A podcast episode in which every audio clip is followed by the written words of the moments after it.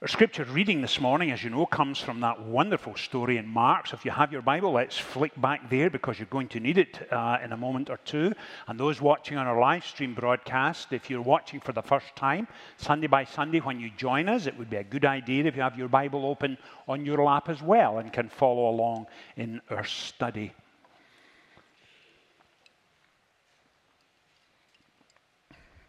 This is my first Sunday back after being off for probably four or five weeks most of July, in fact. But towards the end of July, uh, Ruth and I had a couple of days in Washington, D.C., and we attended the South Carolina prayer breakfast. And later that morning, I had the overwhelming privilege of being the U.S. Senate chaplain for the day. And the Senate have a chaplain who opened the proceedings in prayer each day, as does the House as well. And that tradition goes back to 1787 with Benjamin Franklin, of all people. The Senate, or or the Congress then had come to an impasse and they had been debating and debating for hours, going nowhere. And he eventually asked, could they suspend the business for the rest of the day and have a chaplain begin the proceedings the following morning? And sure enough, that's exactly what happened. And then within two hours, they had resolved the differences in the Second Continental Congress. And so from that point on, a chaplain has begun the proceedings in prayer. So I had that enormous privilege. And of course, when you're praying in the Senate, it is recorded by C SPAN. And when you stand up to lead in prayer, the President pro tem invites you to stand up, which I did. I completed the prayer. Then you are to about turn, stand back a couple of feet, give uh, the flag is there, Pledge of Allegiance takes place, and then you step down off the platform. And C SPAN cover all of that. In fact, they told me when I was there that about 13 million people tune in each morning to the beginning of the Senate proceedings. And when they broadcast uh, my prayer, this is how it looked. You can see me at the bottom there and the details of who I am. And then above it, it says, report profane or abusive content. now, I have one or two options here to believe what happened. I am wondering if they simply, that caveat goes out over everything that C SPAN broadcast. I haven't looked at C SPAN since then to see if that is the case. But my preferred opinion is this that they could not understand my rich southern accent, and so just to be safe, just to be safe, that is what they put up. Now, if you're watching from home this morning and you hear any profane or abusive content, C SPAN want to know. Please be in touch uh, with, with them. Now, apart from all of my silliness, we are, as you know, coming to uh, launch a new series this morning called what do you believe? And it looks at faith in culture. And let me explain what's going to happen over the next eight or nine Sunday mornings together. We will be exploring and navigating our way around some of the cultural landmines and hot topics of our day. We will touch on issues of human sexuality, abortion, sexual identity, and marriage.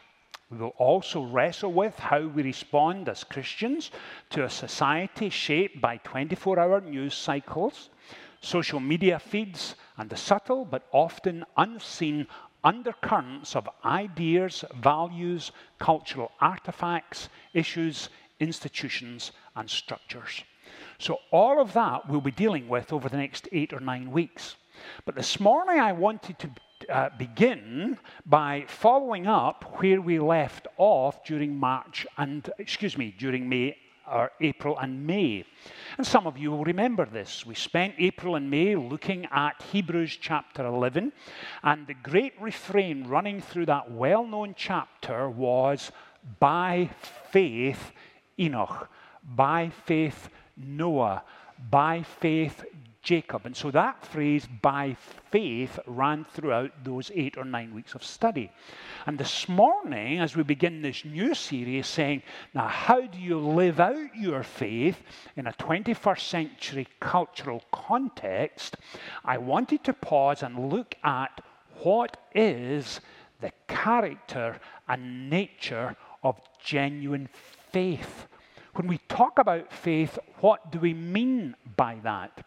When we describe an individual as a man or a woman of faith, what does that actually mean? And so this morning, I wanted to start with Mark chapter 5 at verse 21. And one of the fascinating points of this is that you have two developing stories within a single narrative. That is typical of Mark. If you look at Mark chapter 1, there are seven or eight major incidents in the life of Jesus all crammed into Mark chapter 1. In fact, Matthew and Luke take four chapters to describe what Mark packs into chapter 1. And Mark often does that. He wants his readers to understand exactly what is taking place, and he crams as much information as he can into a single, what's called pericope. Now, Donald English, a very fine New Testament scholar describing Mark's gospel, says this It has become increasingly clear that the central theme emerging from Mark's gospel is the nature of true faith. Parables, miracles, and exorcisms do not ensure it. Religious education and background does not automatically discover it. Family ties are not enough to create it. Demons, in a curious way, know its basis and oppose it. People in deepest need and desperation seem to find it by a variety of routes. And that's exactly what's happening here when we come to Mark chapter 5. And so let me ask you to use your imagination this morning. I want you to envisage that you are right there that morning when Jesus crosses the lake by boat. He gets off at the other side. Jairus, the synagogue ruler, sees him and runs to him. Now imagine you are standing on the edge of the crowd watching all of this take place. And the fascinating thing is this that not only have you two stories in one narrative, not only do you have one male, one female, not only do you have Jairus, the synagogue ruler, a leader in his community, spiritually speaking, someone who was instantly recognizable, but you also have this lady who's considered unclean and would not be able to go to the synagogue or go to the temple in Jerusalem. And incidentally, she's been ill for 12 years, and everyone around her would be holding her at arm's length, thinking she must be contagious. And incidentally, there must be some kind of hidden sin in her life. Otherwise, God would have healed her long before now. And for this poor lady, please grasp what's happening. Not only is she hemorrhaging inside, but she would have a skin disease because of a lack of vitamins and minerals in her system. Her immune system would be low, she'd be open to infection. She would have a lack of energy, lethargic. And for 12 years, the passage tells us she spent all she had trying to get better. And in fact, she grew worse. And here is Jairus rushing to Jesus, falling at his feet, and saying, Master, my daughter is dying. Now, I suspect any adult here in the sanctuary will understand the overwhelming anguish and the anxiety and the pain of what Jairus is going through. And the other interesting dynamic is this, and it's not immediately recognizable from the passage, but back in Mark chapter 3, we read these words They had decided to kill him. That was the Pharisees and Sadducees, the rulers of the synagogue, had already decided to take his life. But Jairus is in such pain is frantic with worry. None of that matters to him. He rushes to Jesus, falls at his feet, and the passage says, and he pleaded with him. My daughter is dying. This is an emergency. It's immediate. It's happening right there and then. And Jesus naturally says, Of course, how can I help? And the crowd start moving towards Jairus' home until Jesus stops it all. Now, here's my question Why on earth would he stop? Why does he stand still?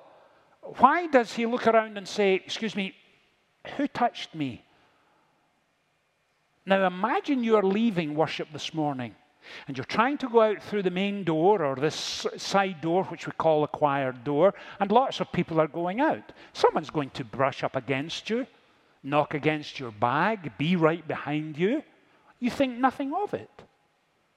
But Jesus stops and stops everything and says, Who touched me? Now, why doesn't he simply look heavenwards and say, Father, thank you for healing this lady and move on? What is so important that he has to stop everything to attend to this lady? And please remember, a 12 year old is dying. So, why does Jesus stop? Why does he make this lady who simply thinks, if only I can touch the hem of his garment, that's all. I'm not asking for anything wonderful or spectacular. If only I can catch the hem of his garment, then I will be healed. And Jesus stops and he makes her step out from the crowd she was hoping for anonymity, she was hoping for secrecy, and he says, No, step out. And why does he put her in that position? Because what's about to take place is crucially important for this lady. And what he's saying to her is this that it's not the hem of my garment, it's not my clothes that have healed you. Please understand that faith is so much richer and deeper and fuller than a garment, than a hem of a garment. Please understand that what's happening to you physically is a reflection of what's happening to you spiritually. Because not only is she transformed physically, but she's transformed heart, mind, and soul. She is dealt with in her totality. And the Gospels are absolutely crystal clear on this issue that genuine faith is not about the amount of your faith or extent of your faith, rather, it's about the object of your faith. It's not the garment, but Jesus Himself. That's where faith belongs. That's where trust is exercised. That's why you can have full confidence and trust in Him because He transforms, He renews. He refreshes. He pulls you into intimacy with God. He grants to you the indwelling power of His Holy Spirit to strengthen you and refine you and build you up and grow in your faith. That's what's going on here. It's not the clothes, it's Christ Himself. And that's why He calls her out. He wants to explain to her and that's why when she tells him, and do you notice what the passage says? The whole truth. He then says, Go in peace. Your faith has healed you. Now, while all of this is going on over here, please remember who is standing here watching. Jairus is watching all of this unfold, and two servants come from his house, and I imagine they quietly pulled him by the elbow, turned him round away privately so they would say to him, Your daughter is dead. Is it possible to hear any more devastating news? And then they say, Why bother the teacher anymore? And then, typical of Mark, and Mark's gospel gives us little glimmers into an unfolding drama that not all of the other gospel writers give us. And then we read these incredible words that I don't think you find anywhere else. Ignoring what they said. Can you think of another place in the gospel where Jesus ignores someone? Ignoring what they said. He didn't pay any attention to it. He was conscious of it, of course, he heard them say it. But ignoring what they said, he looks at Jairus and says, What? Do not be afraid. Just believe. Do not be afraid. Just believe. Trust me, I've got it. And here was Jairus, as we said earlier, the synagogue ruler, instantly recognizable, a leader in his community, a man who had conducted services in the synagogue multiple times, probably even in the temple in Jerusalem. And was all of that nothing but outward observance? Was it simply attendance at religious ritual? Because now came the point of decision. And for every one of us, there will come a time where He will back us into a corner and ask us, What do you believe? Do you trust me? Have you confidence that I can handle this? Or are you out there trying to resolve it in your own strength? And Jairus had a decision to make. What was he going to do? This huge crowd was watching. What was it that would determine his future? What was it that would define him? Was he to be a man of faith or not? And a question this Sunday morning for each of us whether we're sitting there in the congregation, here in the choir, whether we're watching by live stream or not, the question is this What do you believe? Can you trust Him entirely? Is your confidence in Him or is it in church attendance, ritual observance, religious upbringing? My parents brought me. Or is there for you a living relationship with Him that is growing and blossoming? Are there moments when you pray where you can't wait to interact with Him and pray again? And when you open up His Word, it seems that He speaks to you from the pages of it, and you intentionally slow down each day to spend time with Him. Because for you, holiness, purity, character, behavior, moral and social issues matter because you want to live out your faith day by day by day. And there comes a point where you need to decide who you are and what your future holds. And let me please go out on a little limb here this morning and say this that regardless of what you are facing this morning, regardless of how painful, how debilitating and crippling it has been, please hear God's word for you this morning. Do not be afraid. Just believe. He's got you. And then Mark, in his typical fashion, says Jesus would not let the crowd come with him, but only Peter, James, and John and Jairus, along with the servants. And when they get to the Jairus' home, what happens? He faces another challenge. It is pretty clear the daughter is, in fact, dead.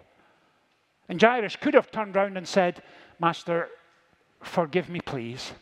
I was hoping beyond hope. I really was hoping I had misheard the servants.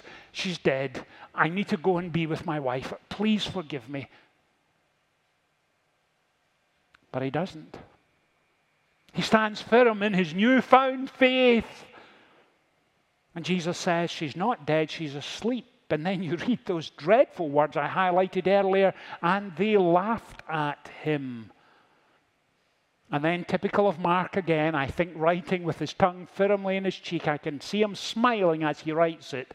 Then he put them all out of the house